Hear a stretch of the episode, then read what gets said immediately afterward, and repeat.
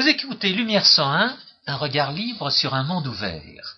Aujourd'hui, François Guillaume et moi-même, Georges Lannes, vous proposons une émission sur un auteur complètement ignoré en France. En France, on le dénommerait intellectuel, mais nous n'aimons pas ce mot tant il est déformé et dénaturé. Cet auteur, c'est Hans Hermann Hoppe. Hans Hermann Hoppe est un auteur que François Guillaume m'a fait découvrir, qu'il s'est donné la peine de traduire en français. Cet auteur n'a pas d'ouvrage traduit en français, Bah malheureusement. est- Si ce n'est, oui, mais là. je dirais, il n'a pas de traduction officielle.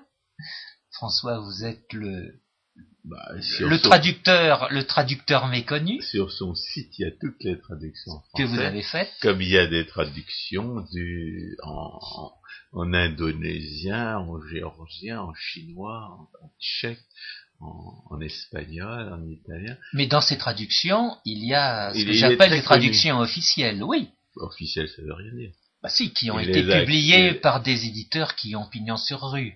Non. Non, pas des... Euh, si, si, peut-être en, en, en polonais, par exemple.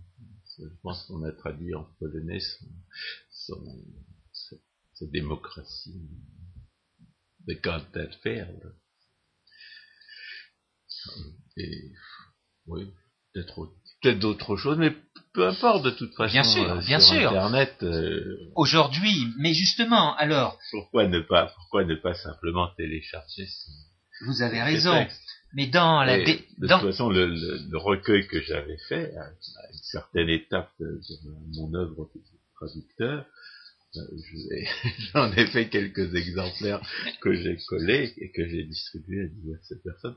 Ça n'a pas, ça, ça n'a pas donné beaucoup de, de résultats, mais euh, ça, ça- on peut très bien en faire un recueil. hein. Alors, justement, je- disons, Que j'avais d'ailleurs intitulé Le libéralisme contre la démocratie sociale. alors disons un mot de cet euh, ouvrage qui est en fait un recueil d'un certain nombre d'articles de Hans Hermann Hoppe, très exactement de neuf articles qu'il avait écrits dans la décennie 1990.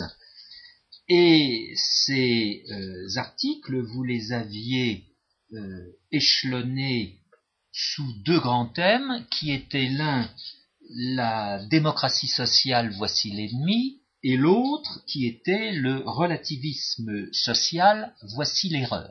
Autrement dit, vous aviez euh, conçu ce livre sous le diptyque L'ennemi d'un voilà côté- les- l'ennemi d'un côté, Et voilà l'erreur de l'autre. voilà. Ouais, bah, euh, Eh- une eh bien. D'une analyse politique d'un côté, une analyse euh, de théorie euh, sociale et, et de philosophie euh, des sciences aussi de l'autre. En ce qui me concerne, j'avais euh, retenu de cet ouvrage deux, deux thèmes importants. L'un dont on va parler en détail dans un instant en relation avec l'argumentation, avec ce qu'on peut appeler la théorie de l'argumentation, Mhm. et l'autre qui concernait euh, Friedrich Hayek, Hoppe faisant apparaître le démocrate social que pouvait être Hayek et contre quoi lui-même avait eu l'occasion de se défendre à différentes occasions dans sa vie. Oui. Bon, nous ne parlerons pas On en avait De- grief à plusieurs occasions.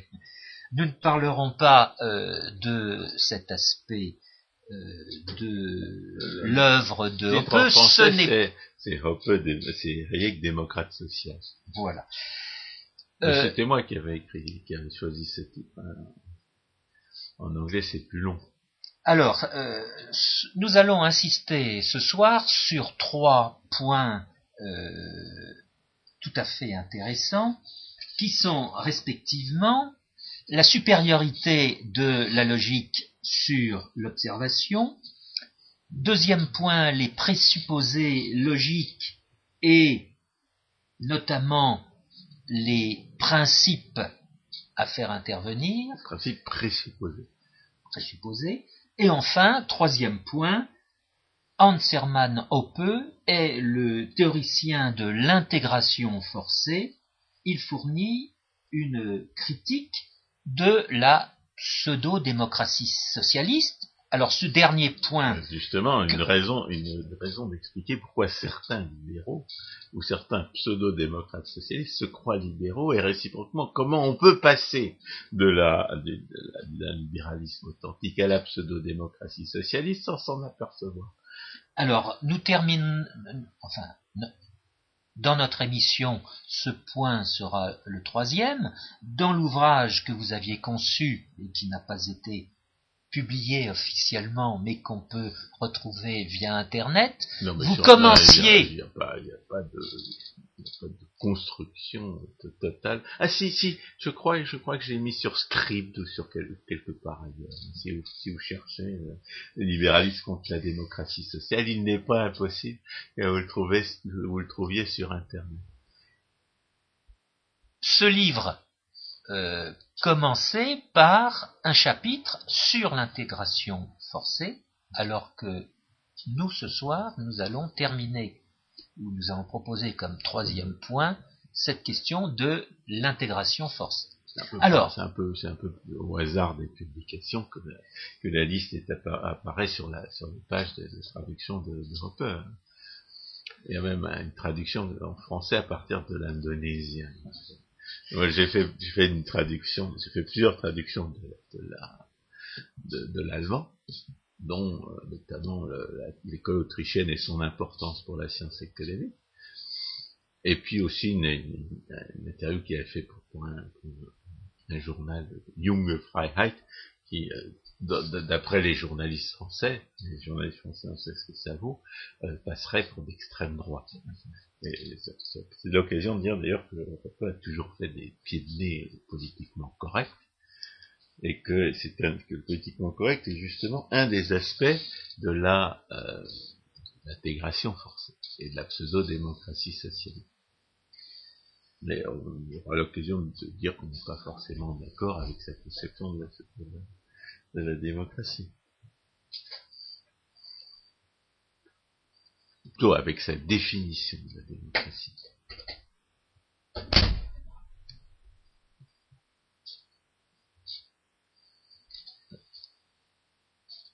Alors, commençons par euh, le premier point, qui pour moi est tout à fait essentiel et original. C'est ce c'est ce qui m'a accroché dans euh, l'œuvre de Hans Hermann Hoppe. C'est très difficile à résumer. Euh, je pense que en tant que traducteur et philosophe, François et Guillaume est très bien placé pour faire apparaître euh, le fil directeur, j'aurai peut-être l'occasion de l'interrompre, mais je préfère qu'il euh, présente la substantifique moelle. Oui, je dirais, et à ce titre, on peut se, situe dans la droite ligne de, de, von Mises et de, de Murray Rothbard. Il faut, savoir que Murray Rothbard l'avait choisi pour lui succéder euh, dans son enseignement à Las Vegas et qu'il l'a choisi comme successeur, je dirais, intellectuel officiel. Euh, Murray Rothbard euh, avait une culture euh, théorique en économie beaucoup plus étendue, puisque euh, il a beaucoup travaillé lorsqu'il était euh, lorsqu'il publiait des, articles sur, divers auteurs avant de, publier son, premier grand ouvrage euh, qui était euh, Man, Economy and State en 1960 62. 62. Donc, avant de publier Man Economy and State, Rothbard a beaucoup lu des, auteurs des libéraux et des économistes, et il, en a, il a acquis une grande, une grande culture théorique en économie que Hans Hermann Hoppe n'a pas forcément. Mais Hans Hermann Hoppe est intéressant du point de vue de la méthodologie, parce qu'il a fait, il a fait un parcours qui est partiellement euh, le même que celui de la plupart des économistes autrichiens, je dirais français. C'est-à-dire que nous avons commencé par prendre au sérieux une, approche de l'économie qui était, euh, pseudo-expérimentaliste. Et, et lui, il part d'un peu plus loin, puisqu'il a commencé par apprendre la sociologie avec un certain Jürgen Habermas, qui était, euh, euh, est, assez connu, puisque son nom apparaît dans toutes sortes de bibliographies, et qui était un marxiste à la sauce allemande d'après-guerre. Non althusérien, donc. Voilà. bon, il y a une espèce d'inceste poison pour la pensée. Et donc il s'est rendu compte évidemment que, que, pas, les enseignements ne tenaient pas debout, alors il est devenu popérien. Il fait dans le popérisme. Et puis il s'est rendu compte aussi que ça ne tenait pas debout. Alors, euh, son,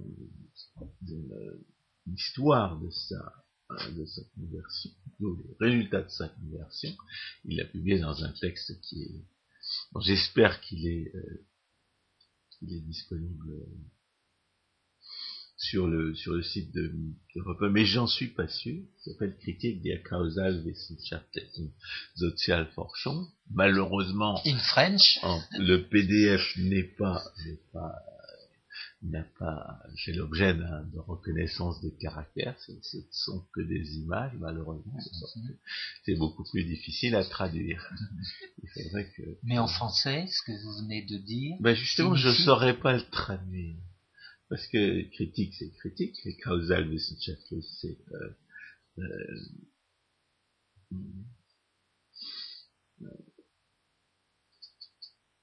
c'est quelque chose que je, ne, que je ne saurais pas interpréter. Ça veut dire euh, causal euh, scientifique, scientifique causal. Or, ça n'a pas grand-chose à voir avec ce qui critique en réalité, qui est le pseudo-expérimentaliste. Et puis social c'est une recherche euh, sociale, en théorie sociale. Et, en réalité, ce, que, ce, dont il fait état dans ce, dans ce bouquin, c'est euh, tout simplement la découverte du fait que qu'en théorie sociale, il n'y a pas de il n'y a pas de vérification empirique. C'est-à-dire il, a découvert, je sais pas, je ne sais pas dans quelle mesure il le doit à Paul parce que moi je le dois à Paul et à, et à. Euh, il a découvert que ça, ça, marchait pas, ça tenait pas de Nous avons chacun notre, expérience de, tenter d'appliquer la méthode expérimentale à la théorie économique et de découvrir qu'on ne peut pas définir l'expérience cruciale et c'est ce que c'est ce qu'il a fait finalement. Il s'est rendu compte qu'on ne peut pas définir l'expérience cruciale en théorie sociale et que par conséquent, euh, eh bien, la, théorie, sociale n'est pas une science expérimentale. Alors, c'est malgré, comme il avait quand même une formation philosophique, il est docteur en philosophie, et est dans la tradition kantienne apparemment, puisque lorsqu'il parle de de Ayn Rand, il reproche son ignorance arrogante en ce qui concerne Kant. Euh, d'ailleurs, il a forcément raison, parce que euh, mon, bon maître Claude Tress pensait la même chose de Kant, et lui, il avait fait des études euh, formelles en philosophie. dans la il faut savoir que dans la tradition du réalisme aristotélicien, on a beaucoup de mépris pour Kant et sur les, successeurs de la prétendue philosophie allemande, il semble que Roppet, dans son souci de la, vérité, ait retenu euh, chez Kant quelque chose qui est euh, synthétique a priori, c'est-à-dire euh, c'est-à-dire ce qu'on peut trouver par la méthode philosophique, ce qui est vrai par définition. Alors, évidemment, nous, nous avons, nous avons chez Ayn Rand une théorie de la formation, de l'interdépendance, de la, de, la, de la, validation des concepts à partir de l'expérience, qui, euh, qui, nous explique pourquoi une chose peut être vraie par définition. Et, et, qui, euh, de ce fait, nous permet de réfuter complètement le paupérisme qui prétend que, que les concepts comme les, étiquettes linguistiques qu'on leur attache, ne seraient que de, simples conventions euh, est révocable et, arbitrairement choisi. Ce n'est pas le cas, justement. D'abord, linguistiquement, les, mots ont des origines. C'est souvent on, trouve des, on retrouve des choses très, très surprenantes, notamment dans la tradition, dans la tradition plutôt dans la dans le courant indo-européen, on va retrouver dans, des langues très différentes des, mots qui ont des racines qui sont les mêmes. Et toujours très intéressant de, voir quand on a un dictionnaire étymologique, euh, plus qu'un mot anglais, à une contrepartie en grec, voire en sanskrit. mais les symboles euh, sonores qu'on utilise pour décrire un mot, euh, on, pourrait, les choisir arbitrairement. D'ailleurs, on apprend une langue sans connaître cette histoire des, filiations linguistiques, eh on est bien obligé de constater que le mot, étranger n'est pas le même que le mot français, et on est bien obligé d'apprendre le mot étranger comme s'il nous était arbitrairement euh, euh, euh, imposé. Alors, nous avons l'un et l'autre appris le finnois dans une proportion différente. J'ai découvert un jour que dans le, à l'institut finlandais, l'origine de la plupart des mots finnois, il y a énormément de mots d'origine indo-européenne, notamment balte et russe et, euh, et bien entendu suédoise, que, vous savez la plupart euh, identifiés. Donc la plupart des mots enfin, finnois viennent de, l'indo-européen, il faut le savoir. Mais la, la, grammaire, la structure, la, règle, et je même les règles de prononciation typiquement non indo-européens. Euh, bon, tout ça pour, pour dire que la, que euh, la, les étiquettes linguistiques qu'on colle sur les concepts ne sont pas à proprement parler arbitraires, mais elles n'ont pas forcément de rapport, ou un rapport assez lointain, avec le, euh, avec le sens, de, avec le sens des concepts.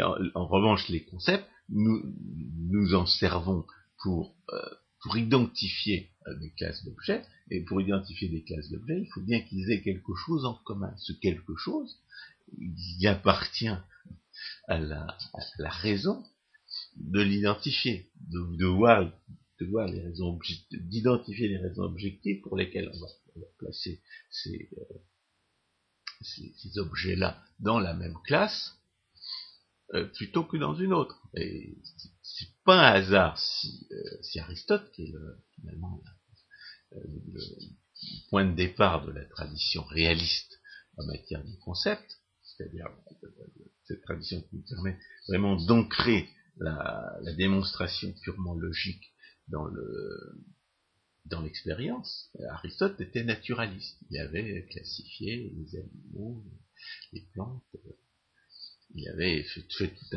un, travail de naturaliste, et, on voit très bien, notamment lorsque les naturalistes décident de changer de classification, à la fois l'interdépendance des concepts et le, caractère objectif. Quand on découvre que les baleines respirent, qu'elles ont des petits, qu'elles allaitent leur, baleineaux, on, cesse de les classer, de les ranger parmi les poissons.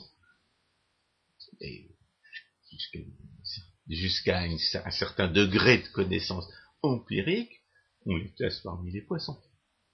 Et même si on découvre que quand, on découvre la différence entre les batraciens et les poissons, on en tient compte. Donc il y a toutes sortes, toutes sortes de raisons objectives de classer différemment, ou de, de classer dans, la même, dans, le même concept des, euh, les, mêmes choses. Et le, les choses qui sont semblables. Et, et, et c'est sur des, sur des, pour des raisons objectives qu'on on choisit les critères qui définissent euh, le concept. Heimann l'a très bien montré, euh, que le, la définition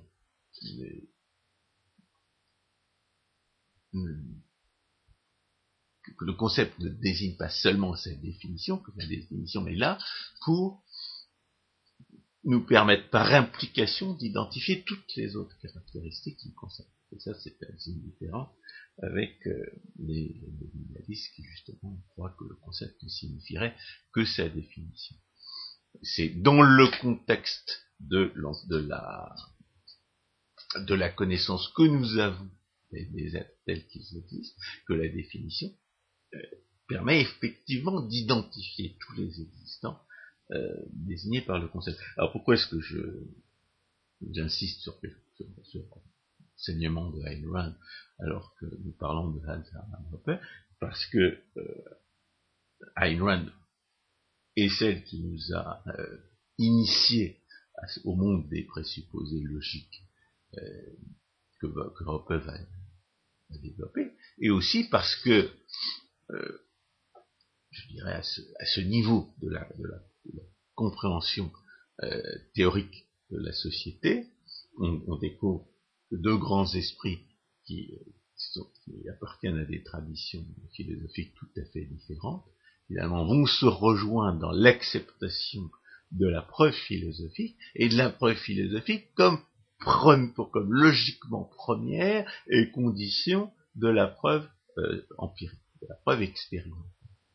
Ce sur quoi, euh, ce sur quoi euh, on peut insister dans, sa, dans ses remarques méthodologiques, notamment, je crois, dans la théorie économique du laisser-faire à la politique du libéralisme, et aussi dans la dans la l'école autrichienne et son importance pour la science économique, c'est le fait que la qu'aucune expérience ne peut contredire la logique, que par conséquent, s'il existe un conflit entre la logique et l'expérience, c'est la logique qui a raison.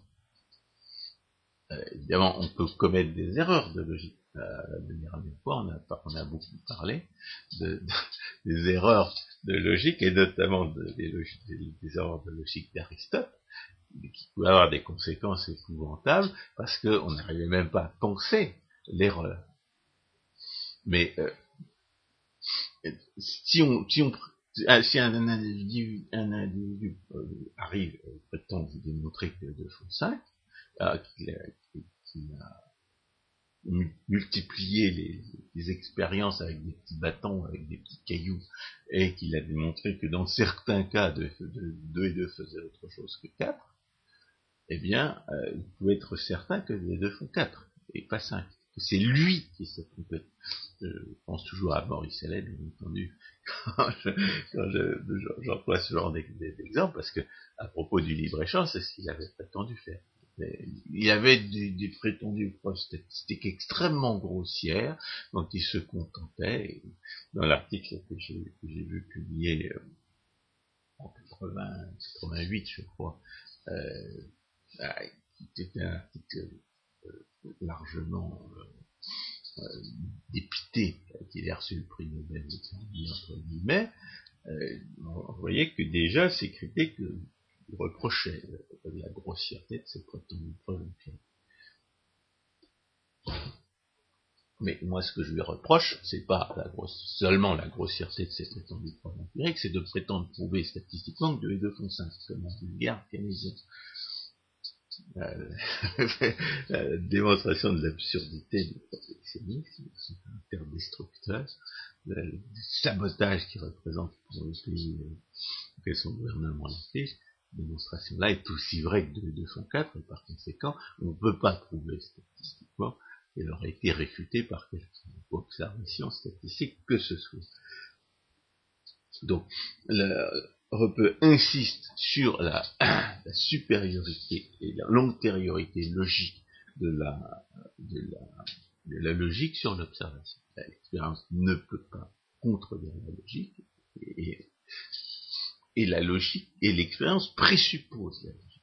C'est-à-dire que si vous observez, prenons les petits cailloux tout à l'heure, si, vous comptez les petits cailloux, il faut d'abord faire la supposition que les petits cailloux sont différents, et que lorsque, euh, lorsque vous comptez un petit caillou plus un petit caillou, ça fait deux petits cailloux. Tout ça, ce sont les lois de l'arithmétique qui font partie de la logique. Et quand vous additionnez deux petits cailloux ou deux petits cailloux, ben, il faut savoir que ça fait quatre petits cailloux, c'est encore les lois de l'arithmétique. Et si vous croyez que si ayant additionné deux petits cailloux ou deux petits cailloux, vous trouvez cinq petits cailloux, vous vous êtes trompé dans vos observations. Étant entendu que les lois de l'arithmétique ne peuvent pas être réduites à la logique. Pour reprendre Ben, ce qu'en dit Henri Poincaré. Non, mais c'est ça, c'est justement le, un débat que, un débat différent. C'est-à-dire la, le- ce qu'il appelle, ce qu'il appelle la logique, qu'il appelle la logique en espèce, c'était justement cette conception nominaliste de la logique qui méconnaissait euh, la- la- l'ancrage des, des concepts dans la réalité. Alors, Henri Poincaré prétendait justement réhabiliter ou dé- ou défendre cet ancrage. Il le, réhabilitait, il le défendait à sa manière. C'était certainement pas aussi satisfaisant pour l'esprit que, à mon avis, que, celle de Ayn Rand. Mais c'est justement ce- les démonstrations de Ayn Rand qui nous permettent d'ancrer dans la, dans la réalité des démonstrations logiques.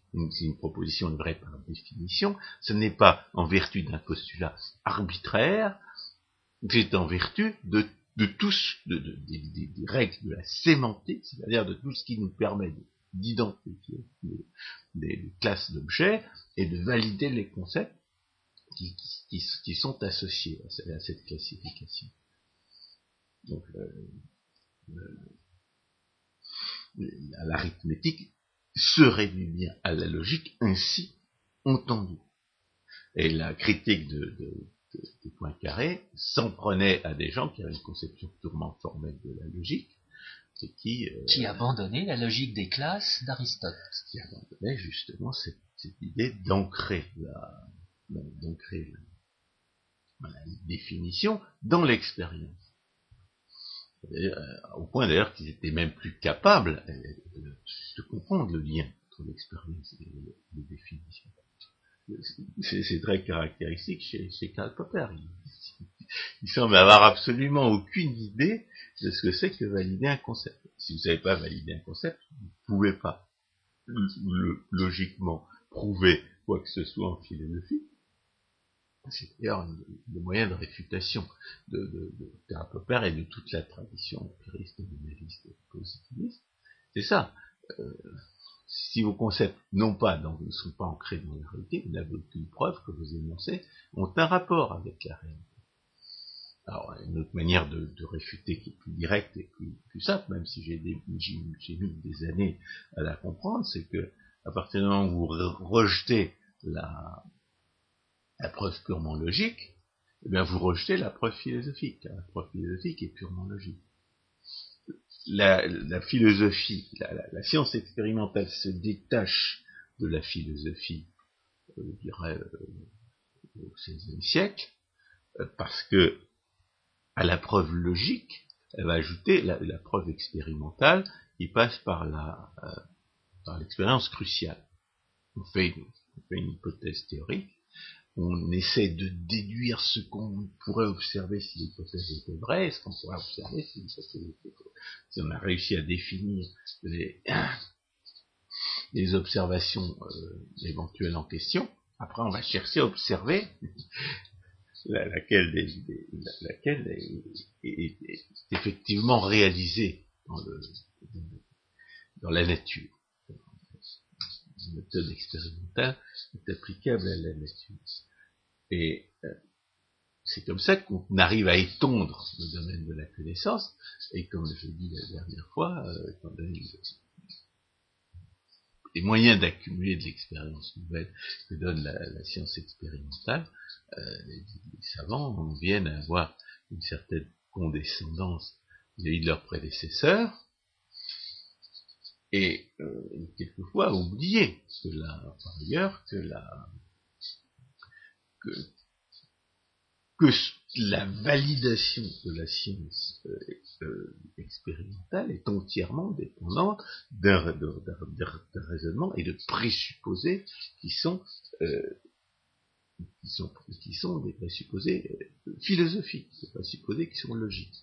Dans, ma thèse, largement inspirée sur ce point par, par justement, j'ai prétendu démontrer que la, que toute science impliquait un certain nombre de présupposés, euh, notamment politiques, qui étaient absolument méconnus. Ce que peut faire, tout le monde que je n'avais jamais prouvé que le société, on n'avait jamais prouvé que le socialisme ne pouvait pas marcher, c'est-à-dire que c'était un vrai incompétent en économie. Mais en plus, il n'est pas à l'idée que le libéralisme pouvait être une condition logiquement nécessaire de la, euh, de la science. Or, c'était l'intuition de Michael Polanyi. Parce que Michael Polanyi avait essayé, dans les années 40, avait essayé d'expliquer à ses collègues que ce qu'il faisait quand ils se respectaient mutuellement au se taper dessus, euh, quand, ils, quand ils discutaient euh, de manière civilisée les uns avec les autres, pour, pour, dans, la, dans, une recherche commune de la vérité, ils se soumettaient en réalité à une norme politique qui était libérale. Et essayaient de leur faire comprendre que c'était, qu'il n'y avait pas, de raison que ce qui était valable pour eux ne le soit pas pour, pour d'autres, notamment pour les entrepreneurs et autres agences économiques. De sorte que le principe de non-agression était valable aussi bien pour les, pour les garçons bouchés que pour les, euh, pour les chercheurs en physique expérimentale. Et ce point est au cœur de la théorie de l'argumentation d'Hans Hermann Hoppe. Voilà, alors Hans Hermann Hoppe a, nous, en, en, nous initiant, en nous rappelant les principes, les présupposés philosophiques de, toute science, et notamment les présupposés philosophiques de la science euh, économique, eh bien, euh, est un de ceux qui nous qui nous ouvre la porte vers le monde du présupposé, euh, du présupposé logique, qui est le deuxième monde de la philosophie, et auquel évidemment le paupérisme nous, nous interdisait complètement d'accéder. Évidemment, euh, dans, notre histoire personnelle, c'est peut-être à Ayn Rand qu'on doit euh, déjà, pour les raisons que j'ai déjà citées, l'interdépendance du concept.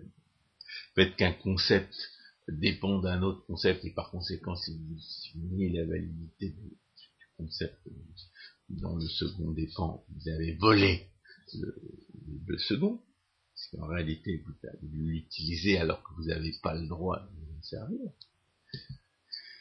la, la, porte, pour, moi, la porte vers ce monde du présupposé euh, logique, c'est Ayn Rand qui l'a ouverte avec sa notion de, vol de concept. Le vol de concept, ça veut dire, ça veut dire je me sers d'un concept dont j'ai pas le droit de me servir.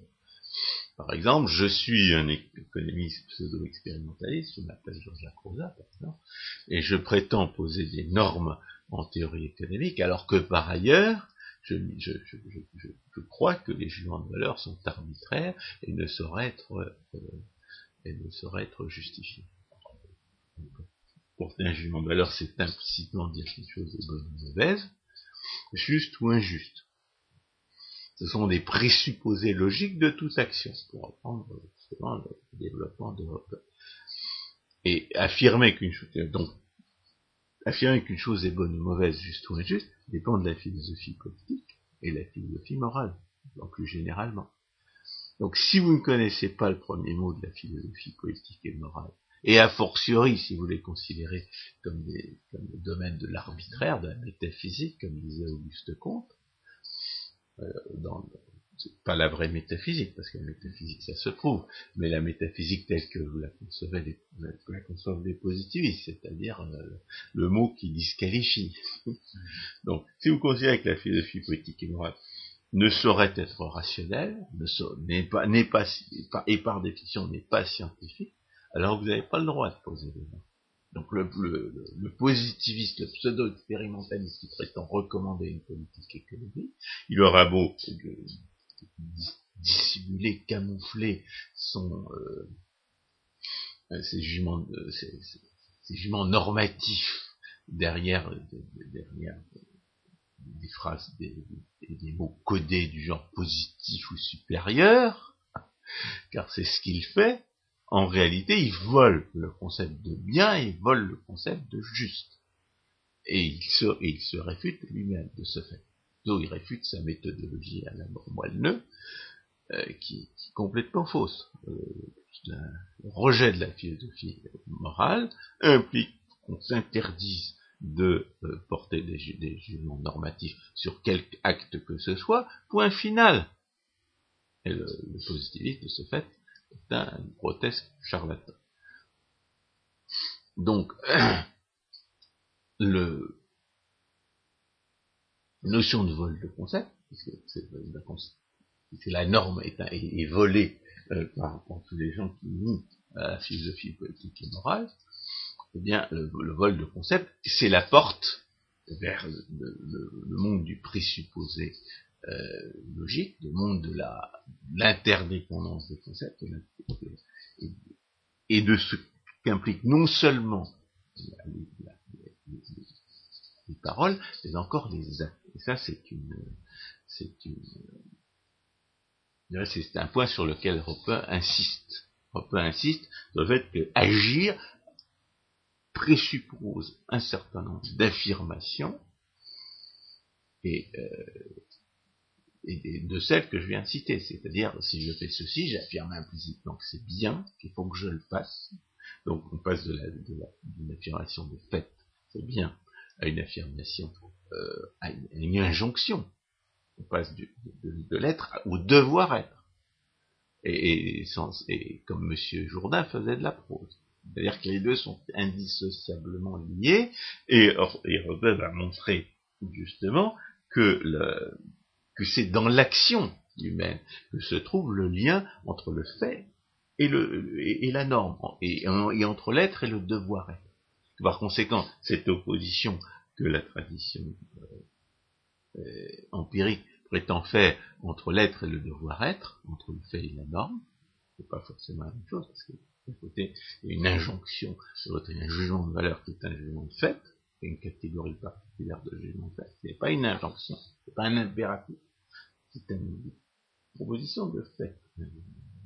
C'est bien ou c'est mal, ça ne pas dire il faut faire ceci, il faut faire cela. Et, puis, bien entendu, les propositions de, fait qui ne sont pas des jugements de valeur consistent à dire ceci est, ceci n'est pas. Donc il y a trois catégories à distinguer. Mais, mais justement, cette, compréhension des présupposés de, de l'action les lit de manière indissociable. Et il n'y a pas seulement que des... Alors, euh, on, a, parlé la dernière fois d'un autre présupposé de l'action qui était fort méconnu pour les économistes euh, néoclassique, pour rester poli, euh, c'était le fait qu'on n'agissait pas si on était certain de ne pas pouvoir connaître les effets de son action. Il y a, donc il y a dans l'action humaine, c'est-à-dire un certain nombre de présupposés logiques de toute action, dont on va pouvoir tirer des propositions théoriques en économie. Et notamment, euh, dans l'espèce, le fait que l'intervention d'État ne peut jamais accroître l'utilité sociale, comme l'avait fort bien dit Rothbard. Et quand vous dites action humaine, François, il faut que les auditeurs euh, sachent que c'est à la fois l'action de la pensée et l'action du corps. Les deux sont liés. On a trop tendance à réduire l'action à l'action du corps à partir du moment où on fait la division habituelle euh, du corps et, de l'esprit. ça me rappelle, me rappelle euh, un de mes premiers cours de philosophie. On avait eu un professeur qui nous avait donné à lire un texte de Sartre en deux pages. Je n'avais absolument rien compris. À ma grande, dans la stupéfaction absolue, un de mes camarades, heureusement interrogé, et pas moi, avait expliqué que ce que ce texte voulait dire, c'est que, que l'homme agit se sert de son corps comme d'un outil. Voilà. voilà. J'en avais déduit que jusqu'à Sartre était un escroc, ce qu'il disait en deux pages, qui, absolument incompréhensible, qui tenait en deux, en Je ne pas, j'ai toujours, toujours le même mépris pour Jean, pour Jean Solpartre, comme disait, je ne sais plus qui. Et j'en reviens donc à Hans Hermann Hoppe, dans sa théorie de l'argumentation. Non, non, mais euh, on, va, on va y venir parce que il y a, il y a, il y a d'abord une présentation générale faite, et ensuite il y a, euh, je dirais, la, théorie économique du nécessaire, la politique du libéralisme. Euh, je dirais, c'est vraiment très dommage que Europe ne soit pas davantage connu par les philosophes, notamment parce que c'est leur métier de, enquêter sur ce genre de choses, parce que justement, cette notion de présupposé logique qu'on trouve chez, chez et qu'il développe dans ses écrits, euh, aussi développé dans de la certitude ou de l'incertitude, mm-hmm. quelle peut être la, la rationalité de nos anticipations. Donc, dans ce, dans, dans, ces écrits, Aropen nous initie à toutes sortes de présupposés logiques nécessaires de l'action, et, et, toutes sortes de présupposés logiques nécessaires de l'existence d'ailleurs aussi, toutes sortes de choses qu'on est censé connaître a priori, qui font de ce fait complètement euh, partie de la, science euh, philosophique, et, et, euh, de, sa, dépendance à la théorie économique, et qui sont méconnus. Il y a donc, il y a donc, il y a donc un champ de recherche qui s'ouvre pour les philosophes en général et pour les économistes en particulier, euh, auquel on peut dire que euh, Ayn Rand nous initie, mais dont, dont, un peu commence à nous faire le détail. Et alors, très important, comme je disais tout à l'heure, quand j'agis, je dis implicitement que ce que je fais est bien. Ce que je fais est, juste, que je dois faire ce que ce que je fais, tout ça, ce sont des catégories générales. Ça veut dire que ce que ce qu'implique certains énoncés, ce qu'impliquent les énoncés et les actes, ça n'est pas seulement les, faits, ce sont aussi, les principes. Et ça, c'est très, important. Ce sont des faits généraux. Des faits généraux parce que le bien, c'est une catégorie extrêmement vaste. D'ailleurs, tellement vaste que la plupart des gens ne sont pas d'accord sur son, sur son étendue. Alors, en, ce qui concerne le juste, c'est, étant donné que le juste doit être juste pour tout le monde, qu'on est obligé, d'une large mesure, de se mettre d'accord sur ce qui est juste. Euh, ça, les, les philosophes du genre Dogdenay, Rasmussen, en explorer ce genre de, questions, le, juste doit être juste pour la plupart des gens. On peut avoir une, suivant son histoire personnelle, ses, réactions personnelles, on peut avoir une idée personnelle de ce qui est bien. Mais tout le monde doit avoir la même idée de ce qui est juste pour que la société fonctionne. il se trouve justement qu'il existe un moyen d'identifier le juste par euh, la, au moins par les moyens preuve de la philosophie, qui sont, ceux de la validité des concepts et de la cohérence du raisonnement, euh, plus, se résume en fait au principe de non-contradiction. En fait, c'est la logique, la logique appliquée également à la validation des concepts, qui permet de, euh, de, valider, de justifier la preuve philosophique. Mais Hans Hoppe découvre, et ça c'est quelque chose qu'on peut déduire de, la lecture de, Rothbard, disant si on généralise, si on cherche un principe véritablement général, ce principe c'est la non-agression. En, matière de philosophie politique, le principe de la justice naturelle c'est la non-agression, c'est le critère du consentement. Ayn disait d'ailleurs il n'existe pas, à contrario, disait il n'existe pas de, de norme objective par, quoi la violation du consentement d'autrui puisse être guidée. Qu'est-ce que ça veut dire? C'est-à-dire qu'il n'y a qu'une seule norme identifiable du juste. c'est celle qui respecte le consentement. Alors, évidemment, le consentement est une notion qui se prête également à des, à des, falsifications. Je ne peux consentir euh, que, euh, que dans la mesure où je suis propriétaire. C'est-à-dire que mon consentement s'étend aux limites de ma propriété. Je ne peux pas consentir à ce que Tartampion fasse ce qu'il veut avec ce qui est à lui, parce que, parce que j'en ai pas le droit. Tout simplement, parce que c'est à lui et que ce n'est pas à moi. Et donc, le critère du consentement n'a de sens que s'il se rapporte à la propriété naturelle, définie par, par euh, Rothbard et, reprise par Hoppe comme ce qui n'a été volé à personne. C'est-à-dire ce que je me suis approprié alors ça n'était à, à personne, ou à ce qu'on m'a donné volontairement. Donc la propriété naturelle parfaitement définie, c'est sur elle que porte le consentement. Je ne peux évidemment demander, je ne peux pas concevoir de demander le consentement de qui que ce soit on de quelque chose qui n'appartient à personne, donc euh, critère du vol de concept, le, consentement présuppose la euh, est inséparable de la propriété naturelle. Propriété naturelle implique que personne n'a refusé son consentement à, l'appropriation. Et en même temps, euh, je ne peux consentir que, euh, que relativement à des objets qui m'appartiennent. Alors, Hoppe découvre, étant donné que Hoppe est celui qui, qui, explore le monde des présupposés logiques, euh, bien au-delà de ce que Heinemann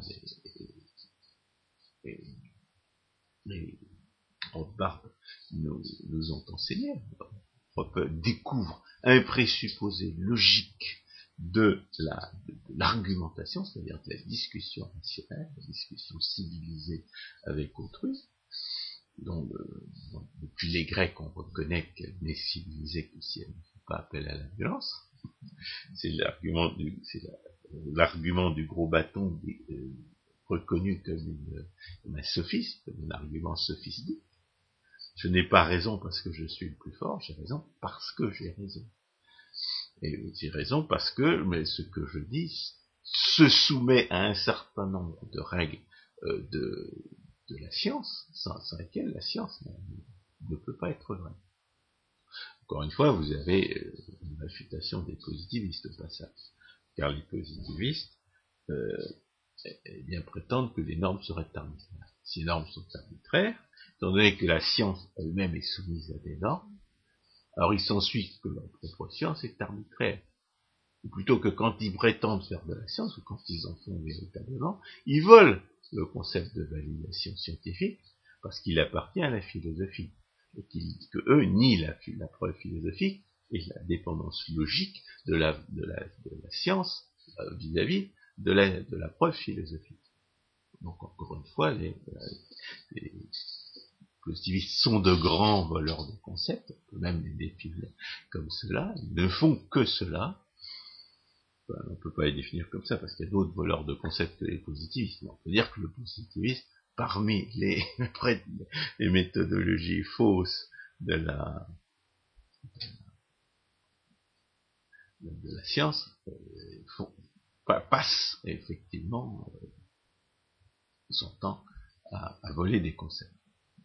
Alors, ce que, ce, Hoppe a découvert, qui malheureusement est un petit peu, pas forcément la manière la plus facile de démontrer la, validité de la propriété naturelle, généralement la justice naturelle qui repose sur le consentement, c'est que lorsque vous argumentez avec autrui, vous avez implicitement reconnu que vous étiez propriétaire de vous et que l'autre était propriétaire de vous.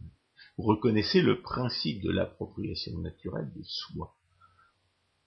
C'est-à-dire, si je me sers de mon corps comme d'un outil, aurait dit euh, Sartre, de façon tortueuse et incompréhensible. Si je me sers de mon corps comme d'un outil pour dire quelque chose, ça veut dire que je me reconnais propriétaire de. Et si je me reconnais comme propriétaire de mon corps, je reconnais le principe de l'appropriation naturelle de soi. Donc je suis propriétaire de mon corps, et les autres sont propriétaires de leur corps. Si j'argumente, si, je dis quelque chose, je me reconnais propriétaire de mon corps, et si je dis quelque chose, c'est pour convaincre l'interlocuteur, et si je, cherche à convaincre l'interlocuteur au lieu de le traiter comme un, animal, comme, une bête de somme, comme un, comme une proie, après tout, ça, se mange, hein, les interlocuteurs peuvent aussi. Il y a longue, une longue tradition anthropophagique avant la civilisation. Et bien, donc si je lui parle, je le reconnais aussi comme propriétaire de son corps. C'est-à-dire que l'argumentation, le fait d'argumenter, implique une reconnaissance du principe de l'appropriation de soi. Et de du principe de l'appropriation de soi découle bien entendu le principe de l'appropriation des biens sans maître, le prototype de l'appropriation naturelle, des objets extérieurs à moi-même. C'est-à-dire que le fait d'argumenter implique d'adhérer à la philosophie politique du libéralisme. Par exemple, le libéralisme se caractérise par la cohérence des principes et la, validité de ces concepts. Je ne doute pas qu'à partir de cette prémisse, on puisse inventer une sorte de, théorie euh, philosophique incohérente, puisqu'il y a énormément de gens qui se croient libéraux et qui, en réalité, ne respectent pas les, euh, le principe de l'appropriation naturelle et, le critère du consentement. Et ça va être, l'objet de la troisième partie, euh,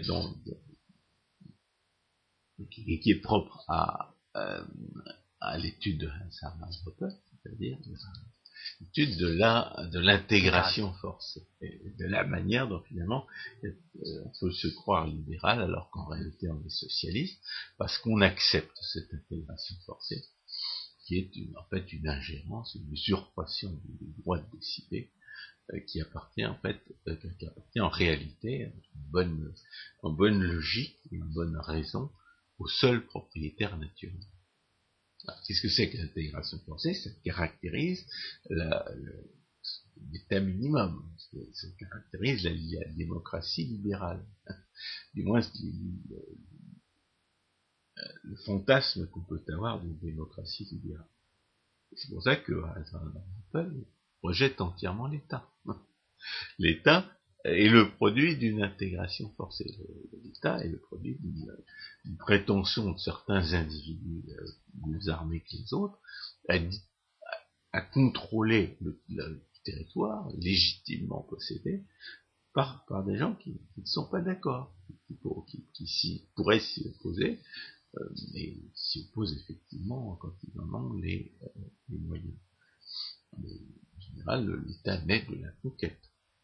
C'est pour ça que l'État est foncièrement illégitime, puisqu'il naît de la violation de la, de la propriété des autres. Alors qu'est-ce que c'est que l'intégration forcée? C'est la prétention à harmoniser, c'est la prétention à, imposer des règles générales.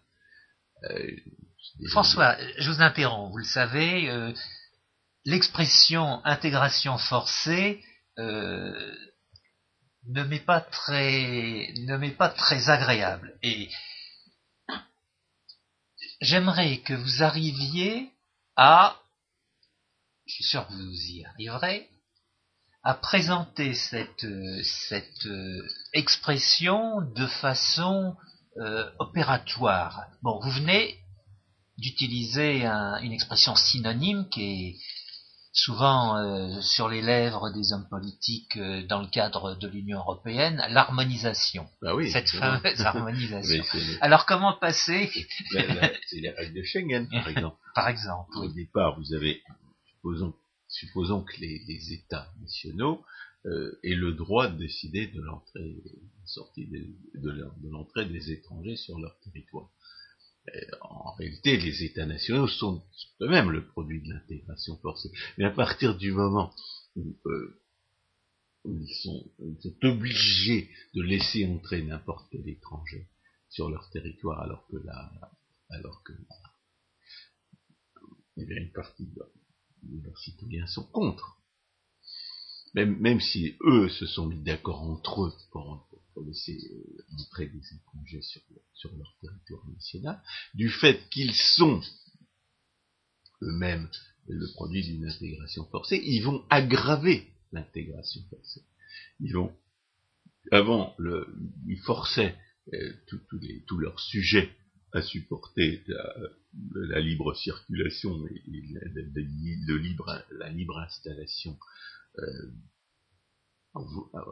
dans leur voisinage euh, de, gens qui, qui, étaient résidents euh, sur, le, sur le territoire de l'État national. Maintenant, ça va être, euh, ça va être n'importe qui habite dans le, sur le territoire de l'Union européenne. Donc, avant, c'était n'importe qui était résident français à droit s'installer chez moi, il a le droit de circuler sur la, sur dans la rue devant chez moi. Eh bien, euh, dans un espace eh bien, dira non. Désormais, ce sera le, ce sera le, le danois, ce sera le, ce sera le bulgare, ce sera le, ce sera, ce sera le roumain, compris le rome roumain, qui aura le droit de s'installer à côté de chez moi. Donc, euh, alors, à cette notion d'intégration forcée, bien entendu, parce qu'il faut toujours partir de ce qui doit de ce qui est normal avant de décrire ce qui ne l'est pas, euh, oppose la, société naturelle. La société naturelle, c'est quoi? C'est une société où justement personne n'a forcé personne à accepter euh, qui que ce soit sur sa propriété. Euh, et donc, et donc où chacun a le droit de, d'inviter qui il veut et de ne pas inviter qui il ne veut pas sur sa propriété. Euh, est-ce que, est-ce que cette société est, une société d'oppression? Euh, Pas du tout, parce que les propriétaires euh, ont un pouvoir limité sur leur, les résidents de leur propriété. Ils sont en concurrence les uns avec les autres. Mais les, gens qui sont sur ma propriété peuvent la quitter et aller s'installer ailleurs. Donc la concurrence entre les propriétaires et l'intérêt bien compris des propriétaires limite considérablement l'arbitraire des pouvoirs que ceux-ci peuvent exercer sur leur propriété. Et alors le propriétaire, évidemment, il a tout à fait le droit d'imposer l'ordre moral, je dirais même qu'il n'y a que lui qui a le droit d'imposer l'ordre moral. C'est-à-dire d'imposer chez lui des règles morales qui lui conviennent. Bon, j'ai dit que tout le monde ne pouvait pas forcément se mettre d'accord sur elles. Et, ce qui limite justement le pouvoir de cet ordre moral, mais, mais en même temps le rend parfaitement, parfaitement efficace et justifié, c'est premièrement que le propriétaire a le droit d'imposer l'ordre chez lui, deuxièmement, qu'il est en concurrence avec d'autres propriétaires. Et dans, cette société naturelle, on pense que, que, les différentes conceptions de la morale peuvent s'exprimer de la manière la plus euh, la plus totale possible. C'est-à-dire que c'est la, diversité des, choix moraux euh,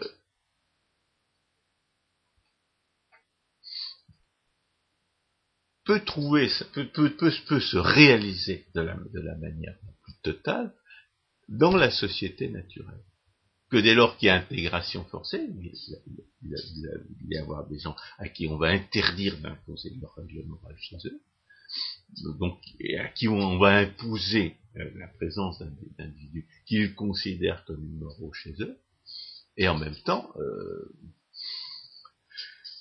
eh bien l'intégration forcée va, euh, va, être accompagnée par des règles imposées qui elles-mêmes vont imposer leur propre conception de la morale, et que ces conceptions-là seront illégitimes et, étant imposés par la force, seront irresponsables.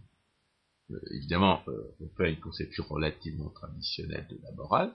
Il pense que dans la société naturelle, étant donné que les gens qui sont immoraux, les gens que la plupart des gens considèrent comme immoraux, eh bien, ils seront confinés dans un ghetto où ils se livreront à leur immoralité euh, à leur manière. Et tous les gens qui les considèrent comme immoraux pourront, à leur, à dépens, c'est-à-dire dans les limites de leur intérêt, euh, de leur intérêt personnel, eh bien, refuser d'échanger avec eux et refuser surtout de, les inviter chez eux. C'est pour ça d'ailleurs que Hans Hermann Hoppe était particulièrement détesté par les gens qui veulent profiter de la pouvoir de police de la pseudo-démocratie socialiste pour imposer euh, conception des conceptions minoritaires de la morale, en vertu du, principe que la pseudo-démocratie socialiste est une tyrannie des groupes de pression euh, minoritaires qui euh, prennent la place de l'électeur médian dans la, pseudo-démocratie prétendument représentative, parce que euh, dans une société naturelle, eh bien ces, voies, de, ces manières de, s'imposer aux autres, d'imposer aux autres leurs mœurs, leur, leur, sont fermées. Ils peuvent effectivement euh, se livrer à leur, à leurs mœurs minoritaires, euh, dont les propriétés euh, qui leur dont leurs propriétés et chez les propriétaires qui acceptent, la plupart des propriétaires ont le droit, ont également le droit de rejeter leur, leur présence, de ne pas les inviter.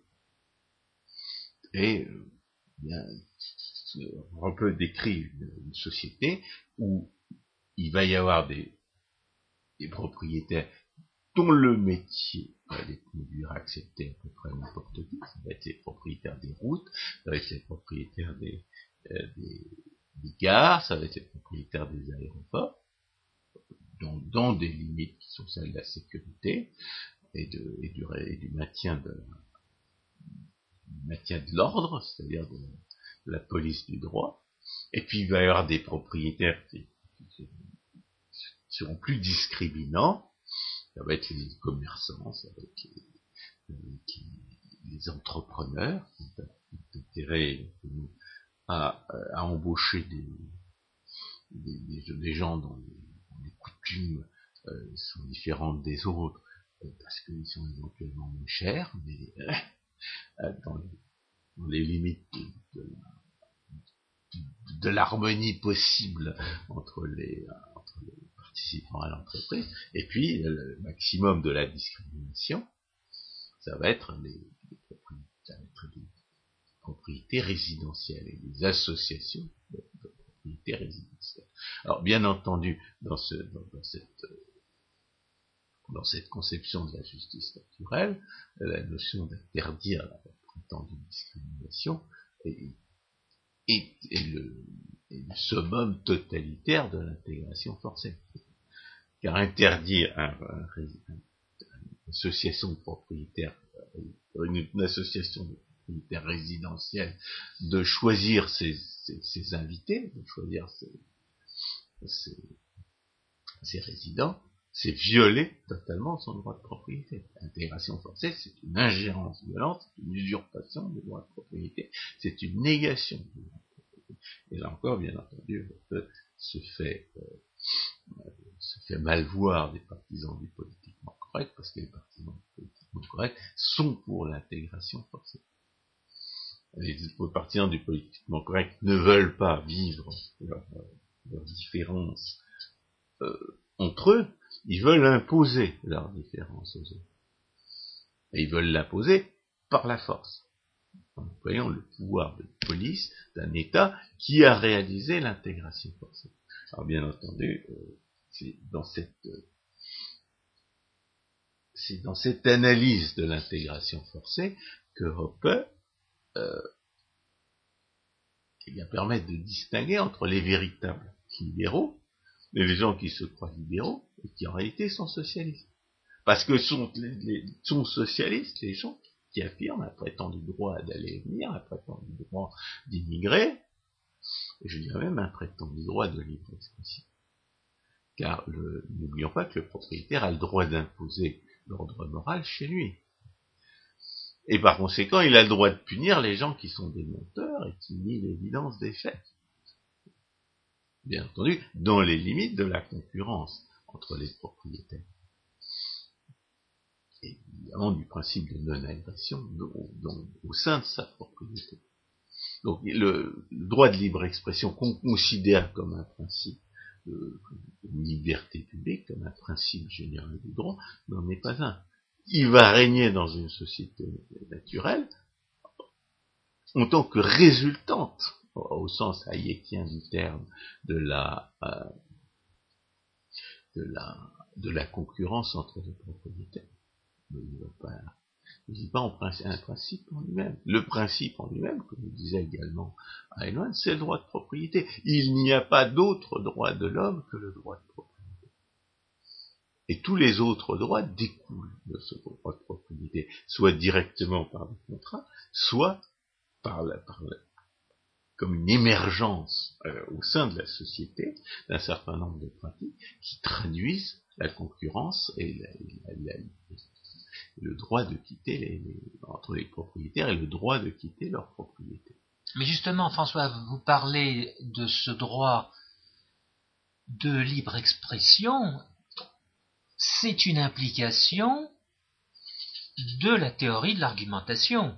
L'expression en question, la libre expression en question, est en relation directe avec l'argumentation il ne s'agit pas de, je dirais, de, de, crier des mots. Il y, a, il y, a, deux aspects. Aspects. L'éthique de l'argumentation, pour Popper, fondamentalement, c'est l'affirmation selon laquelle, dès lors qu'on accepte de participer d'argumenter avec quelqu'un, on accepte pour soi-même et pour lui-même le principe de la propriété de soi dont, toute la société naturelle va découler.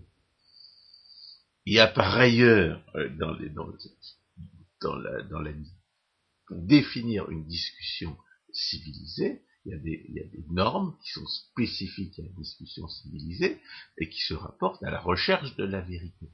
Si vous êtes de mauvaise foi, si vous êtes menteur, si vous niez l'évidence, vous violez les règles de la discussion civilisée. C'est pour ça qu'il fait intervenir l'honnêteté. Mais, là, on n'est on plus dans la validation de la philosophie politique libérale euh, par, la, par, le simple fait d'argumenter.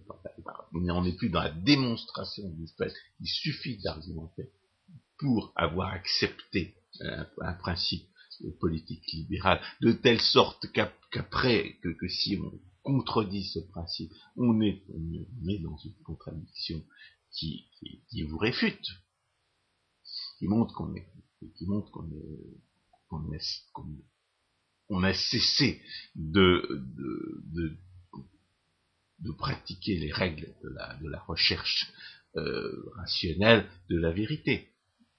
Et c'est tout ce qu'on peut dire. Après, euh, il faut question de savoir s'il faut des policiers pour taper sur les, gens qui sont de mauvaise foi ou qui se contredisent est une autre question entièrement différente. Ce que Hoppe prétend, euh, ce que prétend, ce que prétend avoir démontré, c'est qu'on ne peut pas argumenter sans accepter implicitement une certaine philosophie politique. Et qu'à partir du moment où on contredirait ce principe qu'on accepte chaque a accepté dès, lors qu'on a, euh, accepté, qu'on a choisi d'argumenter à un moment ou à un autre, on est dans une contradiction, c'est-à-dire qu'on est réfuté du point de vue intellectuel, on est réfuté du point de vue philosophique, on est réfuté du point de vue scientifique. Mais on ne peut pas aller au-delà. Une fois qu'on a défini le seul principe qui puisse être le seul principe de, justice qui puisse être le seul principe politique qui puisse être rationnellement démontré, ça, peut empêcher personne de le violer. Euh, tout le monde, tout, le monde peut choisir de violer le seul principe qui puisse être rationnel, politique qui puisse être rationnellement justifié. Il reste que c'est bien le seul principe qui puisse être rationnellement justifié et que quiconque argumente l'a implicitement reconnu. Voilà, euh, euh, c'est tout ce qu'on peut, c'est tout ce qu'on peut démontrer à partir du principe de, enfin, de, la, démonstration de, sur la sur l'éthique de l'argumentation, mais c'est déjà pas mal. c'est déjà pas mal, de même, de même que de,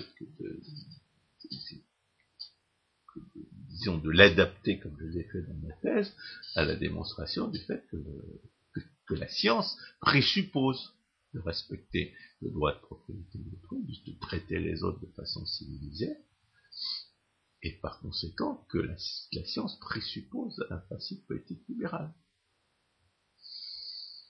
Et je parlais de, des positivistes tout à l'heure. Le positiviste ne reconnaît pas la validité de la philosophie politique comme, branche de la philosophie morale. Eh bien, le positivisme se contredit évidemment quand il prétend faire de la science, quand il, pas forcerie quand il respecte, effectivement les conditions de la discussion scientifique civilisée, et a fortiori quand il reconnaît que ces, euh, que ces principes de la discussion scientifique civilisée sont nécessaires pour découvrir la vérité.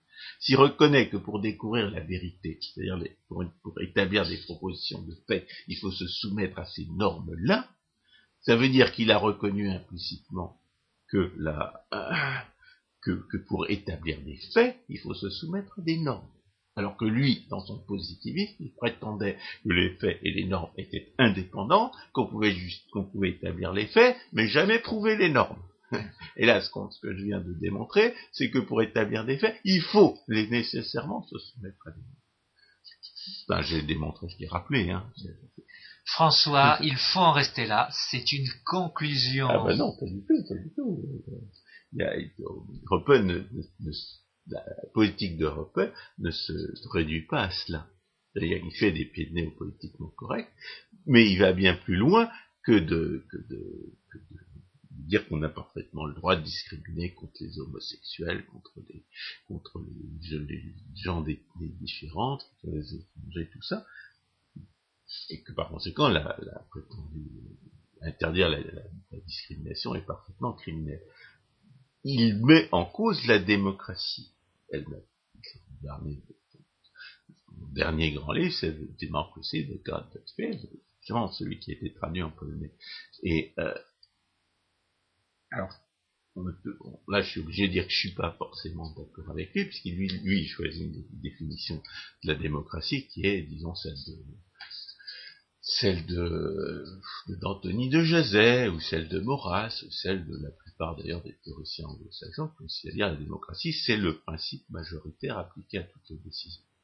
C'est évident où on définit la, démocratie comme une procédure, et non pas comme un résultat, comme une procédure qui est en, elle-même collectiviste, puisqu'elle présuppose que le pouvoir de décision appartient à la majorité. Bah, la démocratie ne conduit pas au socialisme, comme disait Maurras, la démocratie est socialiste dans ces conditions. Elle est socialiste par définition, parce qu'elle soumet toutes les décisions envisagées à décision, au pouvoir majoritaire. Mais on peut avoir une autre définition de la démocratie on peut sauver le concept, même si à chaque fois qu'un concept est dénaturé, Dieu sait si ce concept-là est dénaturé, on risque de, valider les, les, acceptions euh, fallacieuses du concept, parce qu'on n'a pas entièrement rejeté. malgré tout, euh, on peut en prendre le risque, d'autant plus que du point de vue rhétorique, la rhétorique politique, euh, si, le, si le concept falsifié par la plupart est, accepté comme une norme, il vaut mieux ne pas avoir l'air de la rejeter. C'est-à-dire, de ce point de vue-là, on peut prendre une position tactique qui peut, qu'on n'est pas obligé de partager. Je dis, la démocratie, c'est de la merde, la démocratie, ça nous ça conduit au socialisme, et d'ailleurs, la preuve, c'est qu'en passant de l'ancien régime à la démocratie, on a vu les, dépenses publiques passer de 15% à, à 60%, en tout cas 50% de la de, revenu national. Donc la démocratie conduit au socialisme, et, le socialisme est intrinsèquement destructeur et, injuste. Alors, euh, je dirais, la définition de la démocratie qu'on peut lui opposer, c'est la, la, définition étymologique, c'est un motif supplémentaire pour la défendre, où c'est le peuple qui décide lui-même de ses propres affaires. Dans ces conditions-là, le principe majoritaire, non seulement n'est pas le principe de définition, mais à partir du moment où la condition réelle pour que le peuple décide lui-même de ses propres affaires, c'est que chaque citoyen décide pour lui-même des affaires qui le concernent, pour autant que ce soit humainement possible, ça veut dire qu'il faut limiter au maximum l'étendue des décisions euh, prises en commun. Et ça veut dire que la démocratie n'est pas seulement euh, un système où chacun, où chaque chacun, ou chaque, chaque individu ou chaque association d'individus, parce que la famille, l'entreprise, l'association peuvent aussi bien décider euh, dans le cadre des contrats qui les constituent, doivent décider chaque fois que c'est humainement possible, c'est ce qu'on aurait appelé le principe de subsidiarité si euh, Jacques Delors ne l'avait pas dénaturé, mais en plus, il faut que, même dans, même même quand les décisions doivent être prises en commun, elles doivent être prises en commun par le plus petit nombre de gens possible. C'est-à-dire, lorsqu'il n'est pas possible de faire autrement que de décider en commun, il faut que les décisions soient aussi peu centralisées que possible. Donc, il y a une définition de la démocratie qui implique un rejet total de la de l'intégration forcée. Il implique au contraire la décentralisation maximum. Bien entendu, euh, considérer la décision majoritaire comme une en soi, ou le simulacre de décision majoritaire, parce que les pseudo-démocrates socialistes, bien entendu, ne veulent pas, ne veulent même pas se soumettre à des décisions véritablement majoritaires. La démocratie directe, ils en veulent pas c'est c'est quelque chose d'extrêmement gênant, et quand il y a des référendums, on l'a vu récemment, ils font comme si ces référendums n'avaient pas eu lieu. Donc on a bien, en face d'une démocratie euh, définie étymologiquement euh, d'une manière qui est, qui est compatible avec la critique par de l'intégration forcée, on a en réalité une pseudo-démocratie qui prétend que c'est la majorité qui devrait décider, et qui gouverne en fait contre la, majorité dans la plupart des cas. On a en réalité ce que ce que Hoppe critique avec des arguments qui sont vrais, c'est ce que j'appelle plutôt la pseudo-démocratie socialiste, et qui est une tyrannie des groupes de pression du fait de mécanismes désormais tellement bien établis par les, par les théoriciens des choix publics que ça vaut même pas la peine de le, de le rappeler.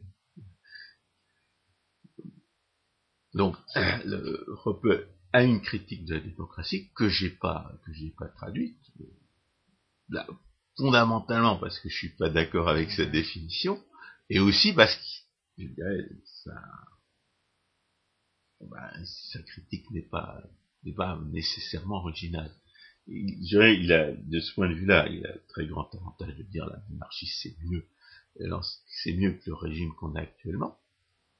Donc c'est le, et bien entendu, comme il s'oppose à l'intégration forcée au politiquement correct, euh, il, est, il, est, exactement le type d'anarcho-capitaliste que peut aimer un, un, un nationaliste moins conservateurs, et plus généralement des gens de droite. Ça, ne veut pas dire, bien entendu, que les gens de gauche ne, trouveraient pas leur compte dans la société naturelle, mais uniquement dans la mesure où, euh, n'étant pas au pouvoir, euh, eh bien, ils ne sont pas habitués à imposer leur, leur lubie aux autres. évidemment, les gens de gauche qui sont au pouvoir, qui sont habitués à imposer leur idée aux autres, qui sont habitués à s'installer chez les autres sans y avoir été invités, ces gens-là ne trouveraient pas leur place dans la société naturelle. C'est pour ça que Roper a été vilipendé par des, par des, partisans de ce politiquement correct, qu'ils se croient libéraux ou qu'ils reconnaissent qu'ils ne le sont pas. François Guillaume, merci beaucoup. J'espère que les auditeurs retiendront le nom de Hans Hermann Hoppe et le cas échéant euh, se reporteront à ces bons écrits que nous mettrons en illustration de cette émission. François Guillaume, merci. Chers auditeurs, à la prochaine fois.